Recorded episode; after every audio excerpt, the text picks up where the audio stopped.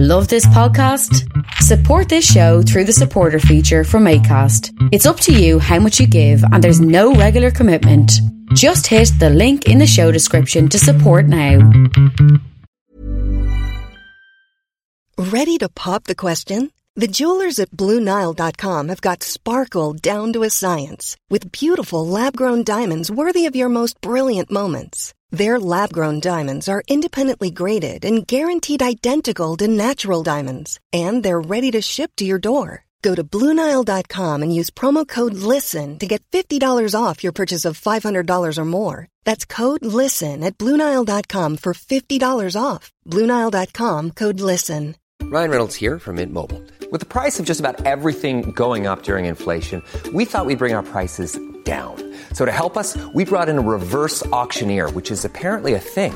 Mint Mobile unlimited premium wireless. Ready to get 30, 30, bit to get 30, bit to get 20, 20, 20, bit to get 20, 20, bit to get 15, 15, 15, 15 just 15 bucks a month. So, Give it a try at mintmobile.com/slash switch.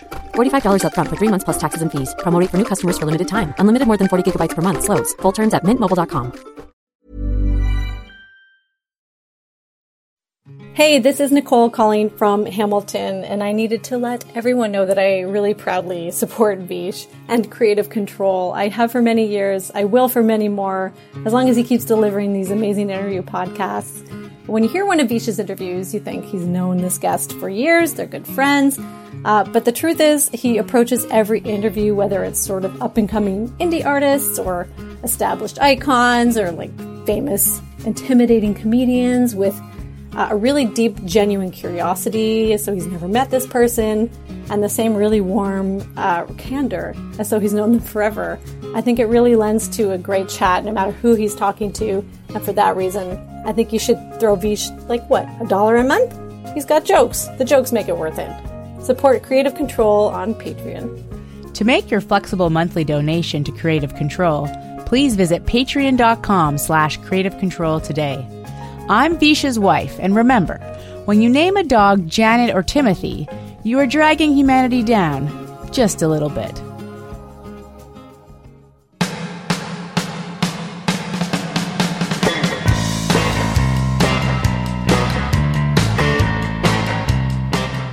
Kevin McDonald is an ingenious comedic performer and writer currently based in Winnipeg, Manitoba.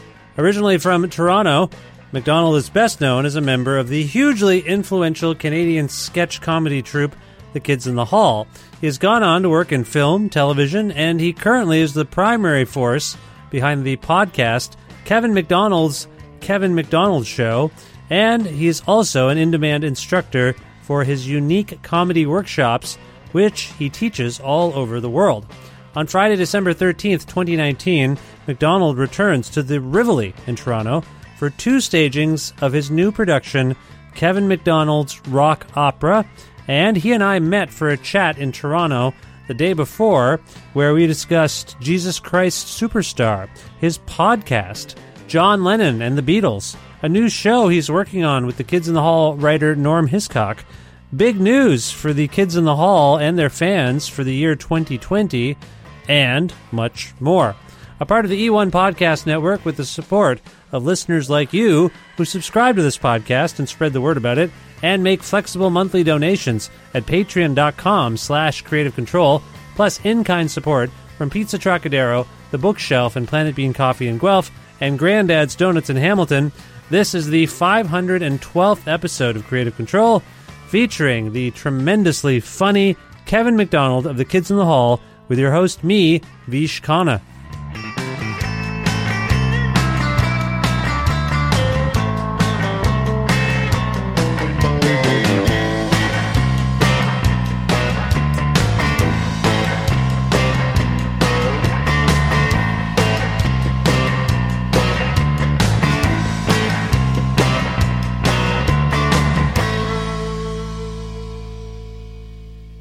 Hello, is Kevin there? Uh, just a second, I'll check. Kevin, Kevin.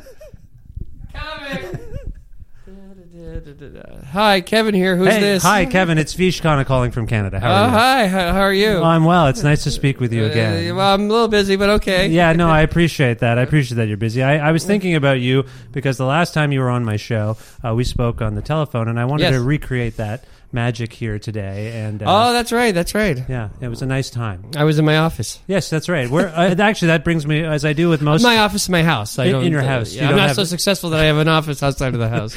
Kevin McDonald Industries is, is Yeah. all in your living room. or whatever. yeah, yeah. Uh, So, uh, as, as I often do with uh, remote uh, interviews, I, I ask my guests where in the world they are. Where in the world are you today, Kevin? I'm uh, I'm uh, four feet away from you in uh, Toronto, Ontario, at a place that um, a part of town that didn't exist uh, when I lived here last in 1996.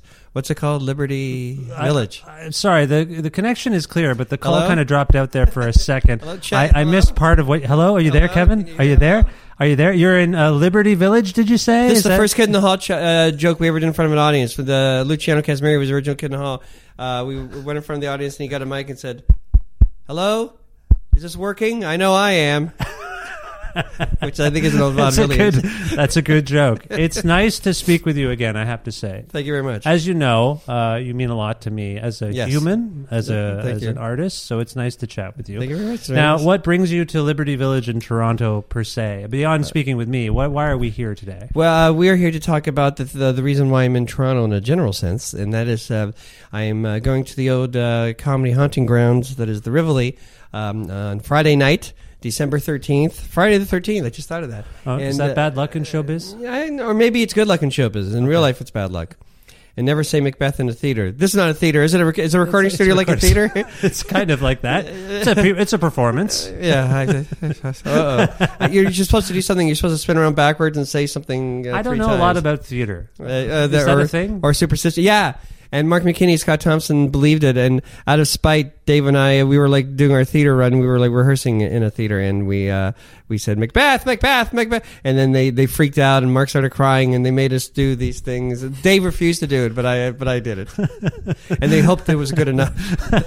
How did that go? Was it okay? That you, I think it, I think that's the run where Lauren Michaels came and said, oh, it worked out for the best. It worked out. so does that mean there's no Macbeth thing, or that you have to do the around backwards thing? I, I Are you generally a superstitious person? You seem like you might be. I am, but I also in the back of my mind know it's ridiculous. But uh, Oh, okay. but I also believe it. I believe it, and I think it's ridiculous. Both. Yeah, I, Huh. I, I believe superstitious things. Um, I, I do say um, if the next person that comes in the airplane is blonde, I'm going to get a big part in the movie. Like I do stuff like that, and I do genuinely get sad when the person isn't blonde. Wait a minute. You you actually create your own superstitions? Like Yeah. I've not heard of that. It's yeah, I create blonde. my own. Yeah, the Macbeth thing. I don't know if I believe in. It's my own though. I create Yours my are, own. yours are actually valid. Okay, so you're doing a production, so to speak, Yes. of Jesus Christ Superstar. No, no, it's uh, it was. Uh, I, people keep thinking that I've talked so much. That's funny. Uh, when I was a kid, I was inspired by Jesus Christ Superstar. Who Uh, wouldn't be? Who wouldn't be inspired? Uh, also, I was like a Catholic who uh, I was like 12 when it came out, so I was beginning to disbelieve in a way, um, and uh, in the Catholic, in the religion, eh, just a religion, uh, and um, Jesus as a dude, you find to be honorable Oh yeah, and believable. Jesus is like, um, wasn't he the first uh, Gandhi or the first Martin Luther King? He's he's Sure. uh, he's Gandhi with a few magic tricks. Okay. I think there's someone that existed at least said real loving peaceful stuff. Sure. Okay. So Jesus, you don't have an issue with. Yeah. Religion, maybe. Religion, yes, Is a yes. problem. Yeah, yeah, Okay. I, I think so. But Jesus Christ Superstar really spoke to me. First of all, the music was g- great. So you're Jesus Christ, the great Jesus Christ. Prove to me that you're no fool. Walk across my swimming pool. So the music is great. That sounded like a good song. That's a funny song. eh? um, what's the buzz, Debbie? What's happening? What's the buzz? and then Jesus turns around. They're going, "What's the buzz? Why do you want to know? Don't you care about the future?" Um, the, so the music was cool when you're 12, um, but also. The lead character is really a big because here's the definition of lead character, Vish. Okay. Uh, the definition of lead character is uh, a person who goes through the most changes. So the lead Right. character in Jesus Christ Superstar is Judas Right. um, uh, because he's tortured. Whether he he, uh, he tricks himself into thinking that he's betraying Jesus for the good of the world, and at the end he realized that maybe he was jealous of Jesus and he did it for uh, bitter reasons, and he did take the money. And he has uh, some amazing songs, and the guy that played Judas was amazing, Carl. Anderson? Maybe I don't. I don't know. I can't remember what what production of Jesus Christ Superstar. I'm talking about the movie. You're talking about the film. The, the movie, yeah, Okay. yeah. And then later I bought the album, and that was great too. Uh, and who played Judas? Uh, the Deep Purple guy played Jesus, right? I think that's correct. Yeah. And I know that the I'm Judas blanking guy on is the also names. famous. I just forget who it is. Do you want me to look it up? I can look it up on my phone. Okay, yeah, yeah, yeah, yeah, okay, I'll keep talking Yeah, then. you keep So- talking. So, hang on, what- hang on. I have to have another conversation. Uh, okay. just just one moment. hey yeah. Siri. Oh, sorry. No, no, it's fine. Who played Jesus Christ Superstar? And oh wait, Who that played doesn't- Judas? no, you're right. Sorry. Hey, oh, whoa, whoa, it's, it's weird. Hey Siri. Who played uh, Judas in the film the adaptation of Jesus Christ Superstar?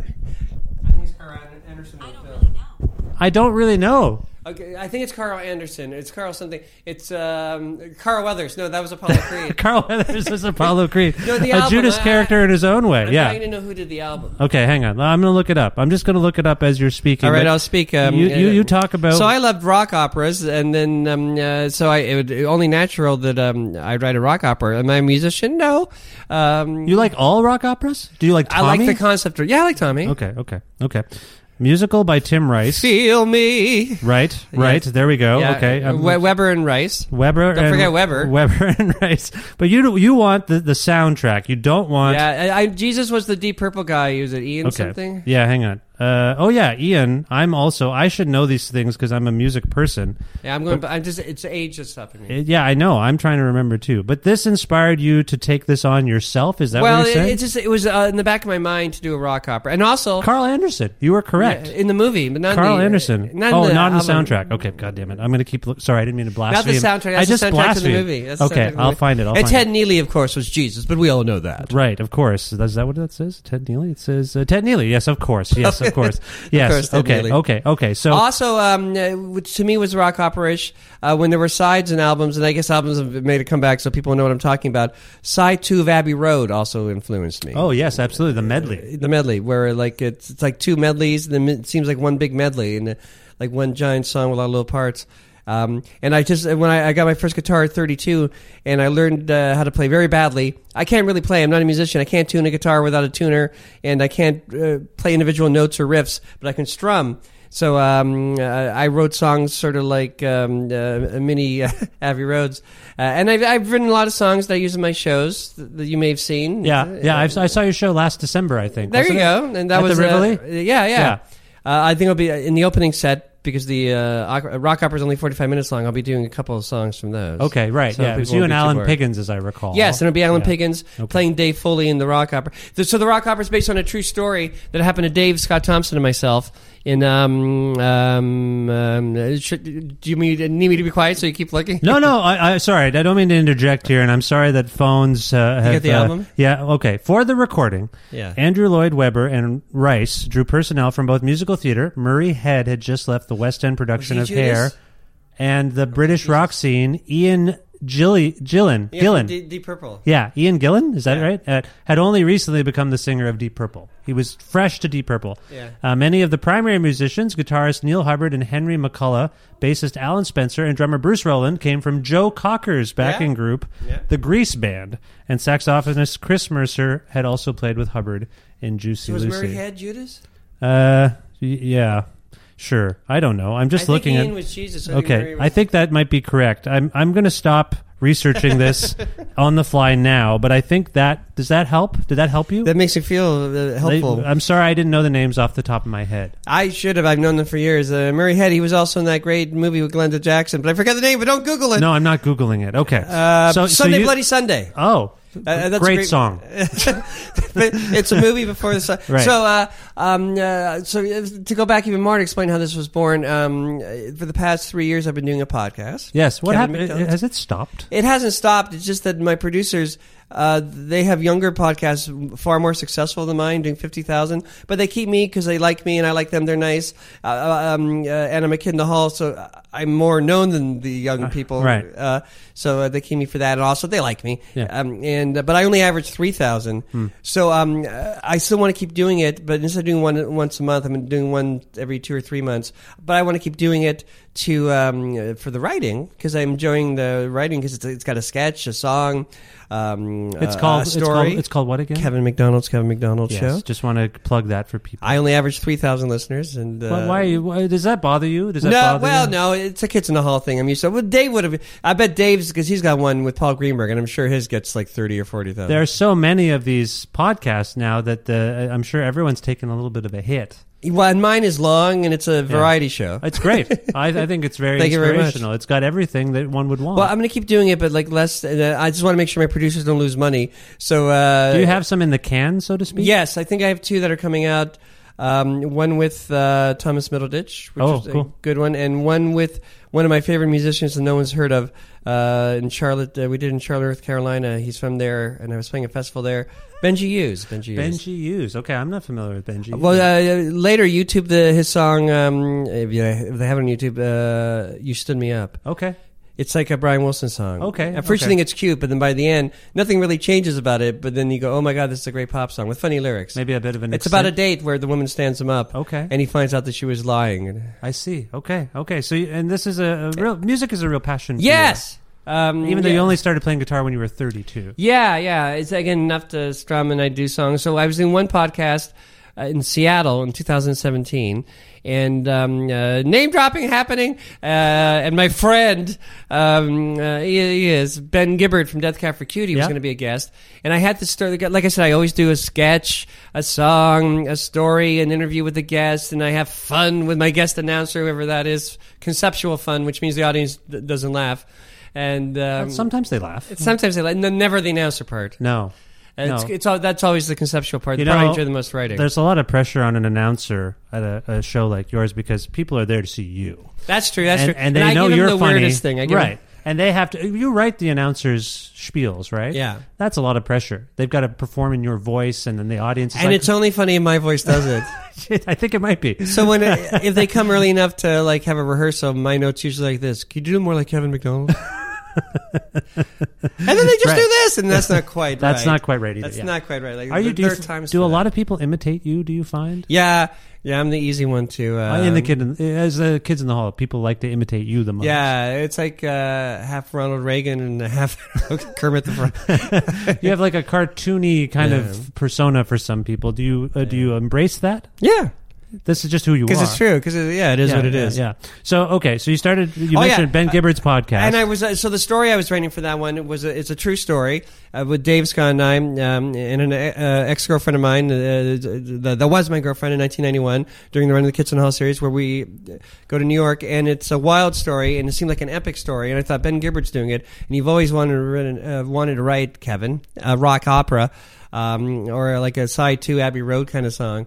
So I wrote a like a forty. I guess it's like forty two minutes right now. Though I've added four more songs. Uh, and when I do next Wow. time, it'll be the four songs. It won't be the though. We're gonna in the opening set. We're doing one of the songs, one of the new songs in the opening set. okay, okay. Where I, Kevin McDonald, and the rock opera say, um, I sing a song about how a rock opera needs a hit song. I re- oh, I remember a part because I need the lyrics and chords in front of me to do it. I can't memorize. Um, so you hum this in the taxi. I will repeat the part that's catchy. So you hum this in the taxi. I'll Now it's gonna be in repeat the my head. part- Yeah. It's an earworm. It'll be more catchy, Earworm. I, hopefully, with Alan playing it. And so I wrote this um, rock opera. I wrote it in a month, and uh, Ben Gibbard uh, played the part of Dave Foley. Oh. and he, it's like, like needs three or four singers, uh, depending on what city. Um, uh, yeah, I've done this. This will be the sixth time I'm doing it. I'm like Chuck Berry. I like I pick a different band. Though it's Alan Piggins, who's like a dear friend and a guy who dear friend. That's something that's how Bruce would put it. Dear friend. Um, I know. I know Alan from Guelph days. Uh, There you go. Alan's from Guelph. There you go. And that's the where- Morganfields. That's right, and that's where we met. And his dad was actually one of my his late father was one of my first uh, Professors? teachers. Yeah, he was the psych. I took like a, I was in English, but I took a he was I I think it might have been the first course of my life at the University of Guelph was with his dad. Yes. uh, who passed away. Who sounds like a wonderful he guy. was Oh, who I a never very sweet uh, guy, and was a nice way to. And I learned stuff. Psychology is very interesting, don't you find? I, you said that in a psychiatric kind of way. I did kind of. Well, I mean, you do these interview podcasts a little bit anyway. Well, sometimes they become like uh, like a psychiatry session. There was one I did. uh, I spent what was it? Uh, well, I did my off Broadway one, run uh, my one man show, which you saw. Yes. Um, uh, in a week in August, and I did. So I spent a day at Sirius XM there, and there was one guy who was like he was a comedian, but he was like a psychiatrist. And at one point, I was I was talking about father love and Yes. thi- things like that. Yeah. Yeah. Dave Foley, I remember saying this. Dave Foley said, "Kevin, you just don't have to love your father just because he's your father." And then we t- had a deep conversation about that. Me and the and the host. Right. So this is where we're at with these kinds of realms is we're getting Yeah. to stuff with it. As a comedian, how do you feel? Like that's some dark stuff. Yeah, well, I think that's. Um, uh, I'm just using the word art not because I'm pretentious, but I don't know any other word to say because I want to mean every kind of art form. Um, my favorite artist is John Lennon, and John Lennon he uh, took his pain and made it catchy songs. I mean, when he sang um, "Help," he, the first verse is he's crying for help, and then he changes it to be about a girl. Right. I say girl because it was 1965, and not woman. Yeah, I've been mourning John Lennon's death since uh, I was a little kid. And, you know, as we're speaking, it was just the 39th anniversary of his uh, assassination. And uh, so I've just been on a John Lennon tear myself. Ah, and, that's uh, right. But it's interesting. It's very like to have, I have little kids and it's raw. Like Just some those ra- solo records, Yeah. those first two solo records Oh, I are very know. raw. And Especially the first one. but they speak to you as someone who also feels like an alienated. Yeah, well, that's that's the best album ever, and that's what I was going to lead to. Like, I'm a loser, helping to to the first solo album, where it's a psychiatry album. Well, he Yeah. just done the uh, Primal Scream. and Yeah. so it's a Primal Scream album. And at the, I remember being like um, 13, 14 uh, when I finally got to hear that album, and it was uh, when he said, "Don't believe in Beatles." Like, I got it. I wasn't sad or angry at him. I yeah, got it. Yeah, it's such a beautiful Just way believe to in me. end those. Yoko and- yeah. Yeah, it's a so okay. So you've always related to have you Pain always comedy. pain comedy? Well, here's the thing about comedy: it should be everything. It should be Jerry Lewis, um, uh, just shtick. It should be Annie Kaufman, just c- conceptual, and it should be Richard Pryor. It should be pain comedy. Yeah, it should yeah. be all. Lately, because I'm getting because I'm closer to the end than the beginning, it seems to be more pain comedy. Right. Uh, but uh, in the span of my career, I, I would say um, you know uh, silly, clever, conceptual, and pain comedy. It's, it's, it, uh, to me, that it has to be all of that. Okay, so you, uh, as I mentioned, I've si saw you perform last year this one man show. Uh, this new show that you're talking about, the show you're doing in Toronto. The rock, rock opera, which I don't have a name. I may call it Cheaters in Love. I don't know. So I accidentally thought you were doing Jesus Christ Superstar, but it's inspired. well, I know that you're not the only one. Don't So worry. so does it have? It has no name right now. no, the the first uh, one of the new songs that I'm not doing Friday, but when I do it again is um, the first. Uh, I'm gonna have a, before the sh- show starts, like uh, proper. We'll all be singing about how I liked Jesus Christ Superstar as a kid. So I've ri- I've taken the chords of Jesus Christ, uh, Jesus Christ Superstar and I've written a melody about how Kevin liked it. And every now and then in the background, you hear the background singers go Jesus Christ. But it'll Okay, be- so this is a big production that is happening in Toronto. Well, this one won't. That that song won't be in. No, it's like a reading. That- That's another thing. It- It's a. We'll all be reading, uh, like singing from scripts. Okay, Um, because uh, we're only rehearsing tonight for the first time. have have you staged this anywhere before? yeah, this is the sixth time. sixth time. Okay, and so it's we been, did it with Ben Gibbard in front of a live audience. Right, of course, in 2017. So that's Yeah. the first time. That, that was the first time, and then I've done it uh, uh, Pittsburgh, a few other places, uh, Detroit. and I'm going blank, a few places. That's fine. It's evolved. It has, but they won't see the evolved version yet. Uh, like I said, I've added. It's going to be an hour long soon, and I'll add the, the four songs. the four Okay. new songs. Okay. Okay. So this is all kind of in between other things. You've got the podcast going on. Yes. I think you're writing a pilot. I am writing a pilot with Norm Hiscock. Um, Oh, from Kids in the Hall. Yes. Uh, what's the pilot? Uh, wait, can you talk about it? I think so. Uh, why not? There's something I can't talk about that's that's way more exciting. Uh, Could you put that Uh, by there's your something there, there's something that I can't Too talk about, but we're not too close. Now. That's way more exciting. There's something um, way more exciting that I can't talk about. Now, why but- can't you? Why can't you talk about it? Why, what is going on that's so exciting that you can't talk? Well, about it's a it? kids in the hall thing that may or may not happen. The reason I can't because it hasn't been finalized. Okay. It's just close, but there but there is one uh, obstacle still in it, so um, uh, it may not happen. But it's, Okay, it's let's- very exciting. Before we, but that's it. Before I, But that delve- was it. No, no. Before I ask uh, any follow ups about that, this pilot. What can you tell me about the pilot? Um, uh, it, um, we're writing it um, uh, for a big producer, um, who, uh, and it's about a. Um, it's going to be like a dark comedy version of a true thing that's happening. I think it's been happening since World War II, um, where um, uh, CIA they go to the Arctic and they train seals and whales to be spies to spy on Russia. Come on, that's not a real thing. It's a real thing. Where did you hear that? It's, I- it's, it's all over the internet. so it must be true. Yeah, yeah. Then Did we it- have many stories on, and it started in World War II with pigeons, and it failed. And um, Pigeons are very smart. We've used pigeons for all sorts of things. uh, Yeah. over the centuries, Uh, uh, sending yeah. messages. Yes. Why do they? I don't know enough about the pigeon.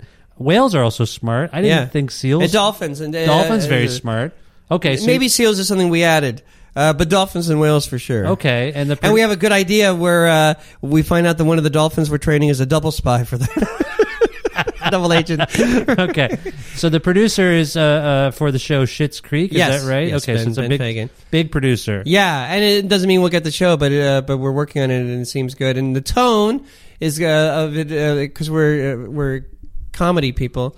Is that it's going to be um, either you put it two ways: either a more a slightly more straight brain candy, or a slightly more funny burn this. Okay, okay, okay. That sounds good. That's Yeah. right in the. Okay, I Yeah. think I understand the See zone. how they sort of meet. Yeah, Either- I either can. One s- f- a little funnier, one a little straighter. I could see that. So, tell me about your relationship with Norm, though. Norm, I, I mentioned, is a, was a Kids in the Hall writer. Did you used to write with him a lot? Yeah, yeah, uh, we wrote all the time together. Now I always say that he was my writing partner, but that's unfair because he also wrote with Bruce all the time, Dave all the time, Mark all the time. He was kind of a cleaner, wasn't he? Like he would help. He any- also did that, but it, but he was also a solo writer on his own. Oh, okay. It- like in the fifth year, we made him uh, fourth and fifth year, we made him a head writer. In the fifth year, he got his own office, so he started writing things by himself, and he wrote some scenes that people really love. Um, uh, well, he wrote scenes by himself before then, but like the the scene where um, creative possibilities, where I go uh, office submarine, office submarine, Right, Like- right. Like he wrote that. Um, and I'm just going to blank on the others because of mode, but he. uh, So he has a significant role. Oh, you know what he wrote by himself without me? We, we wrote a lot of scenes together. This is weird that he wrote this without me because it so seems like I would have something to do with it. I, but, but but I was the star of it, the beard. Oh. Where I go in the vacation beard. Yes. And that seems so much like something I would write. And he wrote it for Bruce. Right. And but he and he wrote for me Love and Sausages. Oh, okay. This is when he was on the yeah the fourth and fifth season when he was on the terror uh, writing by himself, and then Bruce saw something in Love and Sausages, so we traded. Oh, interesting. Okay, so he's significant. He's a huge, uh, but he's, he's kinda, usually significant, and he- he's- just not a, g- a little tiny guy who uh, he could change these sentences. he uh, he wrote a lot of, his, uh, and together, of course, him and I wrote um, uh, King of Empty. Pro- of course, yeah, Right. people know this, Kevin. Uh, King of Empty Promises and the Things to Do List, and um, that was based on you a little bit, though, right? Yeah, totally You me. used to do that. Yeah, yeah, yeah. I, I still do that. I'm a traveling alcoholic, so I always want to please people, and I say I'll do it, and I mean it. Right. I, at least I think I mean it at the time, and then time fades. Right. Like this interview that I just canceled. Oh yeah, but the other one. Yeah. Yeah. Thanks for making time for me. Yeah, oh, yeah, yeah, yeah. No, I appreciate that. It's Okay. just that it's the only time I can see Bruce, and we have this big thing that I can't talk to you about that we have to. Why can't you talk to me about I came all the way Because it may here? fall apart. What, what about the, the last 23 minutes? no, I that's mean, been fine. You're keeping track that closely? Okay, that's No, I, fine. I just guessed, but wasn't that? I, don't know. I have no idea. Don't worry. We, oh my God, it was 20 minutes. I was close. Okay, so you're there is some there's a press I'm re- not timing. I just I guessed appreciate we started that. at 12. There's a there is a feeling Yes. that something is going on with Kids in the Hall in the next year. Yes. Bruce has alluded to this a little bit. Yeah. I got a press release about this that says something's up. Yes. But you can't talk about it. Only because uh, it might fail, and, and we're like polite Canadians. We don't want to uh, Okay. hurt anyone else that, that might be involved in it, and uh, and, uh, and who knows? It may fail because of uh, There's never been a faster or easier way to start your weight loss journey than with PlushCare. PlushCare accepts most insurance plans and gives you online access to board-certified physicians who can prescribe FDA-approved weight loss medications like Wigovi and Zepbound for those who qualify. Take charge of your health and speak with a board-certified physician about a weight loss plan that's right for you. Get started today at plushcare.com slash weight loss. That's plushcare.com slash weight loss. Plushcare.com slash weight loss. There's never been a faster or easier way to start your weight loss journey than with PlushCare. PlushCare accepts most insurance plans and gives you online access to board-certified physicians who can prescribe FDA-approved weight loss medications like Wigovi and Zepbound for those who qualify. Take charge of your health and speak with a board-certified physician about a weight loss plan that's right for you. Get started today at plushcare.com slash weight loss. That's plushcare.com slash weight loss. Plushcare.com slash weight loss. uh, us or two of us or three of us or one of us, and It's five guys. You got to really do, do a lot of stuff to pull you guys together. Like, Yeah, yeah. There was an event uh, somewhat recently. and where you got Guns N' Roses together to do this thing. I'm t- There was an event not too long ago where I believe the kids in the hall were honored. Maybe it was at SF Sketchfest or something like that. Uh, or no, no, it wasn't that. It was at the Canada Walk of Fame or whatever it was. Oh, that we got uh, get- became Canadian icons. That's right, the icon thing. I apologize. And uh, Yeah, I- when you have trouble with customs, try saying, "But I'm a Canadian icon." yeah, step to the side, sir. but again, I noticed That never happened. I just was made it Mark who couldn't make it to that. Yeah, yeah. S- So, so you- this logistical issue Yeah. is, is an ongoing. Well, thing. yeah. I mean, though, that- we're all want to do it. We all love each other. We're all like uh, friendly with each other than we've ever been. Um, uh, like super. Fr- uh, but uh, w- one, of- one or two or three of us might be busy. That's right. Okay. Okay. So this when's the last time? It's not like fights or anything. I No, won't work with Foley. It's not that. no, I've I've actually gotten the impression over the years, and it really came through. We're in- way closer than e- we even were when we were close. Did you read Paul Meyer's book? I read um, a third of it. It's a great book. I just stopped. The only I wasn't going to read it. I can't like anything I film. I can't see unless Yeah. it's a Kiss in the Hall thing because we have to like prove things. Um, uh, and I, I wasn't going to read it because it's like icky. It's a, what did Don Meredith say? It's like kissing your sister. What? Who Danny, Danny Don Meredith was a famous football announcer in the nineties, in the sorry, in the seventies, and he would say um, he was the charming one with Howard Cosell and Frank Yeah, Gifford. sure. and he would say um, a tie is like kissing your sister. A tie? A tie, a tie Oh, game, Okay, a tie game. interesting. Like kissing your sister. I've not heard that. That's And I'm not sure what it means, but it means something.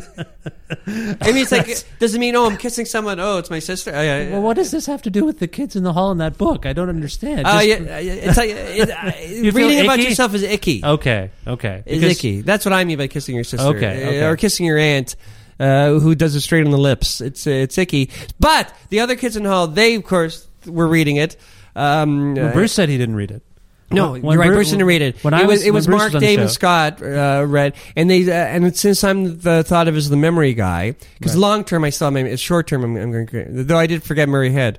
Uh, Well, yes, I had to Google some stuff, but that's fine. There's lots but of names. uh, to the keep myth track of. is that I'm the long term memory guy. Uh, before the aging process uh, began, so deeply I was. So they asked me to read it uh, because they thought um, uh, everything was uh, wrong. And then when I read it, I thought, oh, it's not that it's wrong. It's that he took that part of the story from the, Bruce, for example. So Bruce sees it this way, Right. And oh, you took you think that's wrong, but that's the way I, I Kevin McDonald, saw that part of the story. And after a third, I couldn't read anymore. It, it was uh, as great as it was, just because it was icky to read about us. Hmm, okay. Though I learned more about Bruce than I like in Cal- back in Calgary that I knew about. I find in my work that when I have a band together or, s- or a group of people together, they are saying things to me in front of each other that they never say to each other. And that book has got to be the ultimate example of yeah, that. because we all did hours of interviews away from each other. We Right. Oh. never did it together with them. Yeah. Okay, well, I brought it up because it does feel at the end of that book, you know, you guys had some hard. You brought up brain candy. Uh, there have been some hard times in the legacy of the kids in the hall. Do they, s- does he spend a lot of time at Brain Candy? Because he talked Fair to me amount. so much, he sort of gave up on me at the beginning of br- my Brain Candy thing. Uh, Why? Why- What, what did you have to say about it? I just, uh, well, I don't know. Like, what do I say? But in the book, you I don't can't remember. Yeah, It you was don't last remember. year or something. But I, I, well, yes, Brain Candy was this significant event because it was the first big project after the show had ended. Yeah. And the troupe was vaguely falling apart at the same time. So there's a significant and event. it's an emotion. th- There were a couple of like suicides in the family, Yeah, and also we were, the writing was hard. It was us and Norm. Dave quit the troop, though he had signed the contract the day before he quit the troop, so he had to do the movie. But he, but and here's the secret of the Kids in Hall of Fame. Okay, I'm going to tell you okay. the secret. Please do. And yes, I may have said it in two interviews already today. I wasn't there for those. so, They'll so be new to me. So the, as a as someone interested in the kids in the hall, Yeah. I, I don't want to say fan, put the word in your. Uh, I'm a mouth, fan. but uh, but as a fan, I thought so. um, uh, you may find it interesting. And the other kids in the hall don't think about this, and if they hear this, they may go, "Oh, no!" They go, "No, that's bullshit," or they'll go, uh, "Can I say that in this?" yeah, of course. Yeah, it's just a microphone. it's just because you're going to write it up. No, I'm going to do everything with it. I'm going to do as much as possible with this content, Kevin. It's going to be It's gonna be everything. a hat. By Somehow, Friday, it's exactly. gonna be It's a going to be a hat. hat. It's going to be some pants. Kevin, so this is our interview, Kevin. Uh, but uh, and some are going to say, yeah, I guess that's sort of true. Uh, but the, this is the way that I clearly see the dynamic of the troop and how the troop worked. Um, when there was um, a creative argument about whether we should do this sketch or how we should do this sketch or how we should do um, at the beginning uh, when we were all together, brain candy. Um, but, but even when, when we were a stage troupe, the dynamic is this: on one end, you have Mark and Bruce, who were more artistically interested, though they're like 100% comedians, don't get me wrong. But if it came to a point uh, of discussion and argument, they would go for the more artistic. At the uh, opposite end of the spectrum is Dave and I, which is make it funny, funnier, it isn't funny enough. I'm the, yeah, that- that's a nice uh, color to it, br- but it's not. And then you have in the middle Scott Thompson, who is like one of those American voters who's a centralist. Sometimes he votes Republican, sometimes he votes Democrat, depending on uh, who's running. So sometimes he sided for Dave and I, sometimes, and then that's how the, uh, sometimes he sided with Mark and Bruce, and that's how the scales were tipped uh, one way or the other, and that's how it worked. But in Brain Candy, and I went to a psychiatrist. I found out later that I was jealous with Dave's success. 'cause He was a star in news radio. Um, I, I, and also, I was half think, what's a story? We have to do a story. Uh, Not everything, not every uh, line has to be the funniest thing ever. I went into the Mark and Bruce camp. So Dave was by himself, and he got frustrated, and he was alienated because he had to spend a lot of time in Los Angeles filming a show, and and his precious Kevin, his girlfriend Kevin, was going with um, uh, Mark, and Scott went with us sometimes too because he also bought half of my argument that uh, it's a movie. Here's another problem with brain candy. Uh, may I tell you this? Yes, yes, please I haven't do. Oh. told anyone this. Okay. Today. Uh, All right, I'm getting a- an exclusive, a daily exclusive. Thank you very much. yes. Yeah.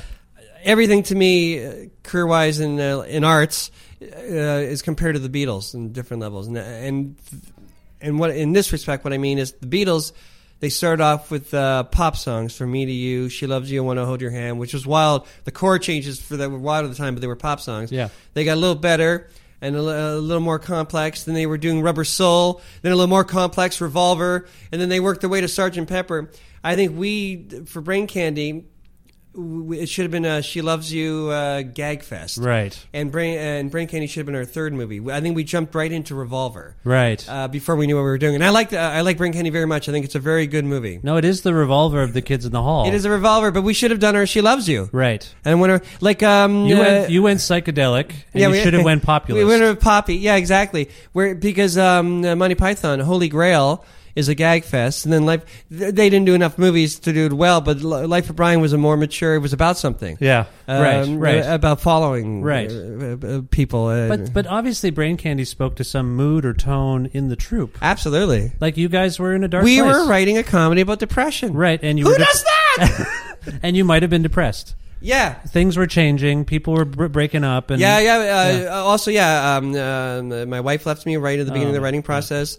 Uh, my brother-in-law killed himself, and then Scott Thompson's brother killed himself, so, which means it was a brother, not a brother-in-law. So he was winning the uh, suicide. Oh man. Okay. Uh, it kind- and and also we were all in the same room together, um, uh, and you know we uh, we had written our sketches one or two or three at a time in the TV show. The Right. one- we wrote it all in the same room together in the old stage days, but but now we were all cocky and writers, and we had done five years of TV show. So we were all writing. uh, Our assistant Trisha Fish, who later became a successful writer on her own, Uh-huh. um, uh, she was in the middle of this, and it was frustrating because as we were writing, we could never get to the next page till we all agreed, and we never agreed on anything. Yeah, yeah. So that really, with everything else that was going on, Dave sweating up, and Dave and I were best friends. Like we sweat up, my wife sweat up, uh, the suicides, the Yeah. um, and the writing. Um, but the writing was almost the hardest part uh, because it was frustrating until the end when Mark was in Saturday Night Live. Um, uh, Scott was filled with grief, and Dave was in L.A. and it became uh, Norm, Bruce, and I, and, Right. and so we just had to go for speed, and that's when we sort of figured out Act Three Right. and we um, and that was sort of fun. Like I remember um, Norm telling me, uh, "You're writing a scene where Don finds out um, the the, um, uh, the the the drug is uh, doing very well in sales. Um, write that up and bring it tomorrow." Right. So I wrote the scene. I was obsessed with Variety magazine, so I wrote the scene where he's reading Drug Variety, and it's number one. Gleeman X is number one. Lehman X was number one. That's Yeah, right. And and then Kelly Macon, the director, said we need a scene where uh, Chris Cooper comes uh, finds um, Mrs. Herdecure. I, I, if you don't know these names, watch the movie. It's fine. Yeah, uh, it's a cult classic now. It's a, well, I, I don't think it is. Is it not? I, I, I, it never got bigger. It didn't get bigger. You don't think? Hmm. I don't think so.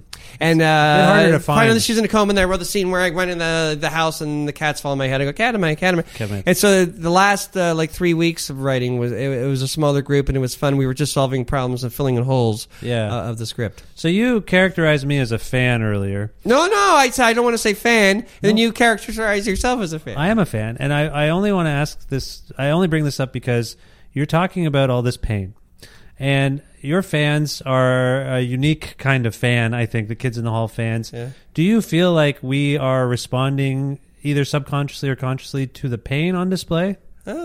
I'm not sure because you guys are a comedy troupe. Partially, you're very absurd. You're very funny. You're very irreverent. absurdism too. They're also responding to absurdism, like, but A bit of partially ni- Spain. nihilism too, and I feel like there's a connection between the nihilism and the pain, and how we negotiate that a little bit. And I just wonder if that's true of my relationship with you. I th- me personally, or me and the kids in the hall. You and the kids in the hall. I wonder about I, that. now. I, I, I think it's a part of it. Though. I, I don't think it's all of it.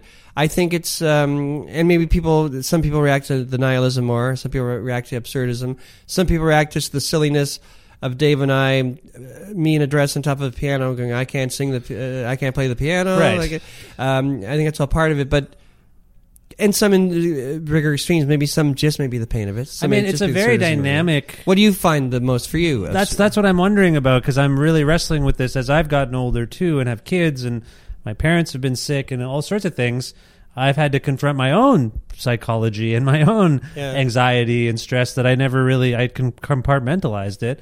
And so when I think of the things that resonated with me the most 20 years ago and your troop was one of them, now I'm starting to wonder what I related to. Was it the rebelliousness of it? Was it the guts? Was it the kind of la- you know anti-authority aspect? or and now that I've read the book and I you know I was always constantly reading your interviews and all that sort of stuff, the pain is there. That Yeah. that is all fueled by pain. Right. And it's a lot of it's parental pain and existential pain. so now I'm thinking, oh, maybe I relate to that pain. And and we we're in these contexts, podcasts, comedians talking about, you know, their core, there's almost always pain. Yeah, Uh, but remember, or and remember, n- uh, be positive and negative. None of it works if it isn't funny. Without Right. it being comedy, like um, I've only seen a little of the state, and, and I'm friends with them now. But I, th- and you know, they made the top hundred TV shows of Rolling Stone, and we didn't. But uh, and I, I know they're funny, but I don't see any pain in the state. Right. Uh, There's- you're a Canadian, so maybe you- you're not too familiar with the with the state because it didn't show in Canada. Mike Lee and Black and I had a conversation. I want to say twelve. Who's years very ago. funny and I know him now. Extremely very, just very funny. Yeah, His- very funny. I will say just to promote his stand-up records in particular, among the funniest I've heard. Yeah, yeah, no, he's- and it's very under the radar somehow. Like he was a guest on my podcast. He's very yes, funny. of course. Anyway, He was funny backstage. That means the acid test of being a comedian. Sorry, go ahead. so the first thing I, uh, one of the, the first time I interviewed him, I asked him, was the state influenced by Kids in the Hall? And it, I could hear it on the phone. His back went up Yeah, because I it think was- they it were was at the same they, time. they were compared to you so much Yeah. at the time when they were on MTV that I think they grew to resent you guys. And nobody once asked us about the stage. No one asked you about the state. Yeah. that's it. But you guys preceded them. Well, by a year, I think. Is that it? It's either a year or the same. I mean, that whole group is so huge now. Like all the comedians yeah, there. that's the other thing. with- This this to me proves why the kids in Hall as a troop may have been better than the, the state as a troop because they're way better as uh, individuals. Right. Because they're way more successful as individuals. Right. We survive for the troop. Have you read the Kurt Vonnegut book Slapstick? Uh, no. uh, in slapstick there's two twins that when you separate them they're idiots and when you uh, when they're in the same room they're geniuses and Right. they figure out the world's problems One dumb guy is the Yeah, expression, right? the- uh, yeah. That's The- you. That's you said that about kids in the Hall, yeah right? yeah but because it was the 90s what i re- originally said was one uh, one fat dumb guy you can't have one fat dumb Yeah. guy. I- We've- well, you know what i think i said one big dumb guy Oh, I- I, okay. think paul myers may have been uh, afraid of the word big right, but you are one. I mean that. but that- what, like it, it's a bad rhythm to me. Like Norm said, but you said one big dumb guy. What, what does he say? But you're What did I also say? married to this troop. Like, are you? Yeah. Have you? Are you okay with that? Like, the people are coming to see Oh, yeah. you because of that. Absolutely. I mean, that's what it is, right? Yeah, Um, I think I'm very funny, b- but um, uh, well, for a lot of reasons, I, I don't know if I would have been. Uh, not that I'm super successful, or, but but as successful as I even am without the kids in the hall. Right. Uh, There's they, an alchemy They taught me there. to bring out the pain in a way, right? Right, right. I mean, Bruce McCullough, like, um, here's another Beatles thing. Every artist has a Lennon and McCartney in Yeah, themselves. yeah. McCartney's clever, Lennon's soul. McCartney's imagination, like Eleanor Rigby. Imagination, but no pain there. Right. Lennon is, uh, I'm a loser, uh, hell. Um, and I think the best artist has both of that. Uh, but Bruce McCullough was like my John Lennon of comedy. Richard Pryor is a John Lennon of comedy. right, right, right. And, Because uh, they, they take their pain, Yeah. and they translate it into something else. Yeah, exactly. and it speaks to a universal feeling. Yeah. So there's something. There's an alchemy in the kids in the hall. I'm aware of this, uh, and I think that's why there's always a clamoring for you guys to do stuff. And I think that's why you. It's not just. I assume it's not just because it's viable or financially viable. Like you need. it is not. Being in the kids in the hall, though, I mean, when you get together, that usually oh, it- it's the most financially viable of Yeah. the stuff I do. right, right, right. So, so there's a reason, but that's not the only reason you do it, right? You're no, a family. no, it's it's like um, like so the, the kids in the hall originally were thirteen other people, and they were all as funny as uh, the five of us, as you know, as the kids in the hall. But when everyone quit to get successful writing jobs and stuff, um, um, the five of us had chemistry, and there's something special. And I remember being a movie usher at Carlton Cinemas, Right, yeah. feeling like uh, being proud that I w- uh, we had- we had the name of the group finally. We were just a stage troupe, but um, the kids in the hall, they're like feeling part of something big, like a street gang. Yeah, it was yeah. like when a, p- a kid in New York has a frustrating life. This is the fifties West Side Story street gangs. I, I get it. Uh, and, and little he, more and he benign. joins a street gang and he's part of something. Yeah. And I, yeah, that means you have a huge h- hole in you, and it had the least other psychological problems. But forget that for now. it made me feel something uh, that I was part of something that was bigger than myself, but that I definitely contributed to. Yeah, you have these guys who don't really have a, except for Mark, I think, you don't really have a solid family structure, and then you made your own family. Yeah. That's pretty much how it works. Yeah, you know, the biggest dysfunctional family I'm in is the kids in the hall. well, Okay, so they will reconvene at some point, w- and you're going to make some kind of announcement at some point. yeah, yeah. And if the amazing thing doesn't happen, we'll, we'll always tour. Yes, you will do it. and that might happen maybe next year. We'll see. Yeah. Okay, you can't say. Well, hopefully, we'll do something next year. I hope I'm not. You just can't guarantee I'm anything. not prodding. Am I? Am I probing? I've No, asked. no, no, Okay. you're- no, no. These are just the, the questions No, no, this people is want why- to know the I- answers. Look, to. I, I'm the guy going. I may be doing something amazing with the kids. are any kids at the hall going to be? Uh, I'm wearing a pretty dress. You're just sorry. That's sexist. That was better in 1984. I'm so sorry. One pretty dumb guy is Yeah, what the, yeah, yeah. the original expression was. Yes. Are any kids in the hall appearing with you at the Rivoli's? That last time, Not Bru- this time. No, though. Bru- I asked Bruce to do the opening set with me because we used to do a thing in the '80s at the Rivoli. We opened for the people called Bruce and Friend Kevin, Right. Where he plays bass, and I I didn't have my guitar yet. I wasn't 32 yet, so I had my jar of pennies. Uh-huh. Um, and uh, but he said he was busy, but he's here now. He's So in Toronto. I, I wonder if I- it's too late to change it. I asked him to be on my. Um, he was supposed to be in Halifax, oh, is that what's going on? but he isn't. He's here. Like I'm, I'm meeting him uh, in a couple hours. Yeah, I exchanged emails with him about him being on my um, long night talk show that I'm staging opposite your event. I apologize, but I'm sure you'll be fine. Um, and Maybe not. so, so okay, so uh, people will go see that show. Uh, are you still doing your workshops? The, one of the reasons Yes. we encountered each other in Guelph is because you were doing uh, some comedy workshops and some uh, performances. So, are you still doing those? Yes, yes. Uh, I- I go uh, almost every weekend to because I live in Winnipeg. Yeah. So um, how is that? How's my- the Winnipeg now? I you know I slipped on the ice uh, on October 29th and broke my elbow. How is it? Go- uh, yeah, you mentioned that before we started rolling. here. It's uh, it's getting better. Uh, It's it's ahead of its uh, time for bending. It's bending way more than it should, but it's, it should be straighter. Oh, that's kind of like you. Yeah. You're bending Yes. too much. yes, sorry, the mic. Yes. yeah, I This see is that the now. second I can do. That's horrible. But it, it's get- getting a little better all the time, and I'm doing physiotherapy. Okay, good. So that's Winnipeg. I I'm ho- I hope Winnipeg's treating you okay. You like it there still? yeah, yeah, but we're moving into Los Angeles soon. Oh, you are. I mean, Okay. th- I haven't planned anything yet, but uh, you think you're? but Moving. Yeah. Okay. we'll be okay. I'm doing- I'm moving to the prairies to Edmonton. Yes, yes, you told me Yeah, that. yeah. So that's gonna. I thought we would see more of each other, and it turns out it'll be. Well, who knows Less. how long it'll take me to do it, but uh, And they're not that close. Anyway, we'll. we'll but when I come to Edmonton uh, to do another workshop, we'll uh, well I'll, I'll email you and we'll uh, yeah, get we together. could, yeah, because we had an interesting interaction the first time I met you Yeah. on the street in Guelph, which I've talked Hi, about many Kevin. times. Hi, Kevin, and I say hi, Kevin, and you say hi, Kevin, which I just threw me off for the rest of the month. To me, my inside joke is that I'm uh, I'm new to the country, and hi Kevin means hello. Yeah, it's good. It's it's Kaufman esque. It is. It's, it's almost a taxi. Here's the thing about Andy Kaufman, and then I'll stop talking and leave and go to my hotel room. And be- um, um, Andy Kaufman. He was the king of anti-comedy, um, but the beginning uh, of it, it was still comedy enough that there were payoffs. And then it became more anti, and then it came to the point where his act was um, uh, being a busboy at um, what was that uh, chain restaurant in Los Angeles? Oh yeah. Uh, Um, yes, I know what you're talking about, and I can't think of it right now. I said it the other day. I'm just- Morty's? No, that's not. That's but something the- like Yeah, yeah, name something like that. Yeah. it's a famous one. Yeah. uh, and so like that to him was performing comedy. That it, it wasn't funny because he would take the bus after taxi rehearsals, uh, after the TV show, like his TV show taxi after, re- and go work at a bus bar where nobody knew who he was. Right. Do you ever indulge in that kind of anti comedy? On some level, is making comedy that amuses yourself first. Yes. Do you well, en- I did with you when I said hi, Kevin. Yes, you did. But on stage, uh, I'm in more in the Steve Martin school of anti comedy, where I think he was the king of it uh, because uh, I think anti comedy is making fun. Anti comedy at its best, in my opinion, is making fun of comedy while celebrating it at the same time.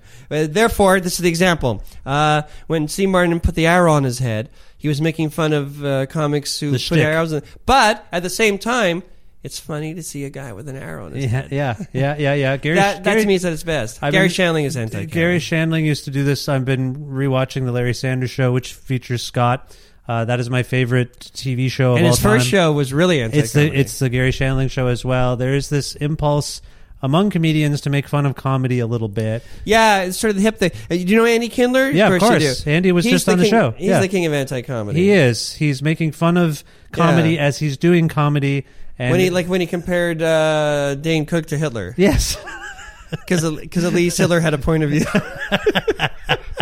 Andy is so funny and so That's pretty brilliant. It's so weird to be uh, so anti-populist as an audience pleasing comedian. I that know. it's so odd. But and- uh, the thing is, I, I've I've seen him perform a million times. We just did a festival together last summer, and I've never seen him not kill. he always does well. I think the people who who are there. I mean, I guess I I guess a, f- a- a few times maybe he hasn't like, but he but he can kill doing his like, anti comedy stuff. I love when he's not killing, and then then he starts to kill based on that. Yeah, yeah, But exactly. when it's faltering He's the and- anti Johnny Carson. Yes, exactly. He's anti- Uh, what's that, the, the, the first time I saw him in '95, I just remember a joke from his where he goes, uh, and I agree with this 100. percent I've never been a fan of this group, but he said, "I I finally get it why women don't like the Three Stooges. They're not funny." yeah, Andy's the best. Anyway, you're Yeah, I'm it's gonna, a- I'm gonna go. yeah, it's a whole universe. Well, okay, Kevin, thank you for this. No, Uh, thank you. Where can people learn more about you and your stuff? I want people to. I know you have to go. I have a Twitter thing. I, that's all. Uh, the Kids in the Hall website page uh, tells you where I'm going, like your workshops and all that. Yeah, yeah. Okay. Uh, uh, where am I going next? Uh, I'm doing. Uh, oh, in Los Angeles in January, I'm doing um, on the 11th. I'm doing two shows. The uh, my one man show, which Yeah. you saw. Uh, at the D- uh, Dynasty Ty- Typewriter, is that what it's called? Oh yeah. And then I'm doing San Francisco Sketch Fest. Uh, oh, I thought you would know. You I know, don't know. I know Andy some Killer things. was a guest on your show. you should know Dynasty Typewriter. Yeah, it's I've the heard of new that. place where people do things. Okay. And then I'm doing uh, San Francisco Sketch Fest, where I'll be teaching a workshop and uh, and also doing a million things. Doing my one man show. Scott's opening for me for some weird. I don't. Th- they told me that Scott was opening, doing a half hour version of his one man show. His show is great too. Well, he just called me and said uh, we should talk together. We should get together and talk about what we're going to do in San Francisco. So I don't know what's going to. Oh, okay. I okay. thought, uh, I- but it doesn't matter. Are you finding that you're learning stuff from this workshop? The, the workshops? You do? Absolutely. Yeah. I it's say that helping? all the time. Yeah. Okay. Okay. Because I also tell them um, don't be afraid of bad work because you learn more. uh, You learn as much from bad as from good work.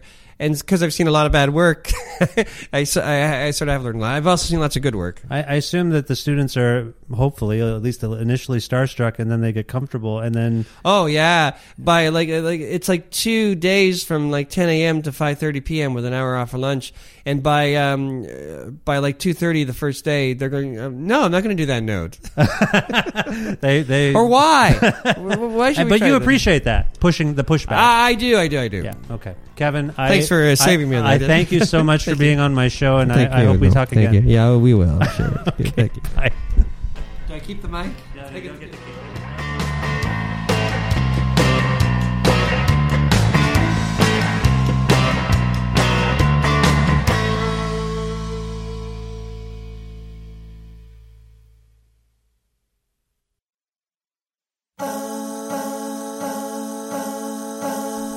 Tremendous gratitude to Kevin McDonald for returning to Creative Control. That was fun, a real treat.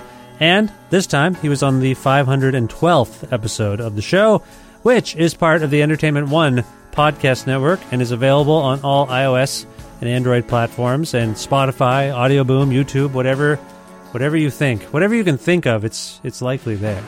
If you can't find an episode of the show that you're looking for, or if you want to learn more about me and sign up for my regularly scheduled newsletter, please visit my newly designed website, vishkana.com. And Vishkana, spelled exactly as it sounds.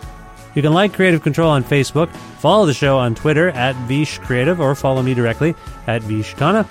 Also, visit patreon.com slash creative control to make a flexible monthly donation to keep this podcast going. And once again, in case you uh, missed it, there's a new $6 tier, $6 and above, as a matter of fact, gets you access to exclusive content from Creative Control. I dig into my archives and find old interviews or interesting things, and I post them to the uh, Patreon page for those of you who donate $6 or more. So if you're intrigued by this, most recently, a 2011 interview with Bonnie Prince Billy, Will Oldham.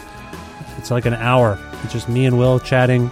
I thought you might want to hear it. So again, go to patreon.com slash creative control to learn more about how to participate in all of that. Thanks again to Pizza Trocadero, The Bookshelf, Planet Bean Coffee, and Granddad's Donuts for their in-kind support for this show. Everlasting love and gratitude to Jim Guthrie for letting me use music of his on this show. You can learn more about Jim and, uh, and his work at jimguthrie.org. And finally, thank you. Thank you for listening to this podcast, Creative Control, and telling your friends that maybe they should also listen to it and subscribe to the show. And then tell their friends and their uncles and aunts to listen to the show. That always helps. It's a good demographic, the uncles and aunts. And uh, yeah, that's all I have to say for now. So I'm going to go. But I will talk to you very soon. Goodbye for now.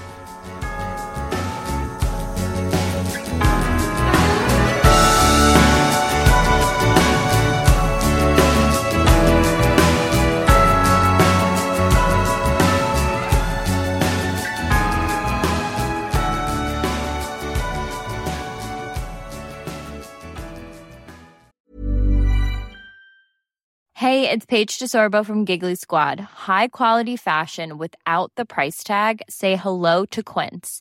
I'm snagging high-end essentials like cozy cashmere sweaters, sleek leather jackets, fine jewelry, and so much more. With Quince being 50 to 80% less than similar brands.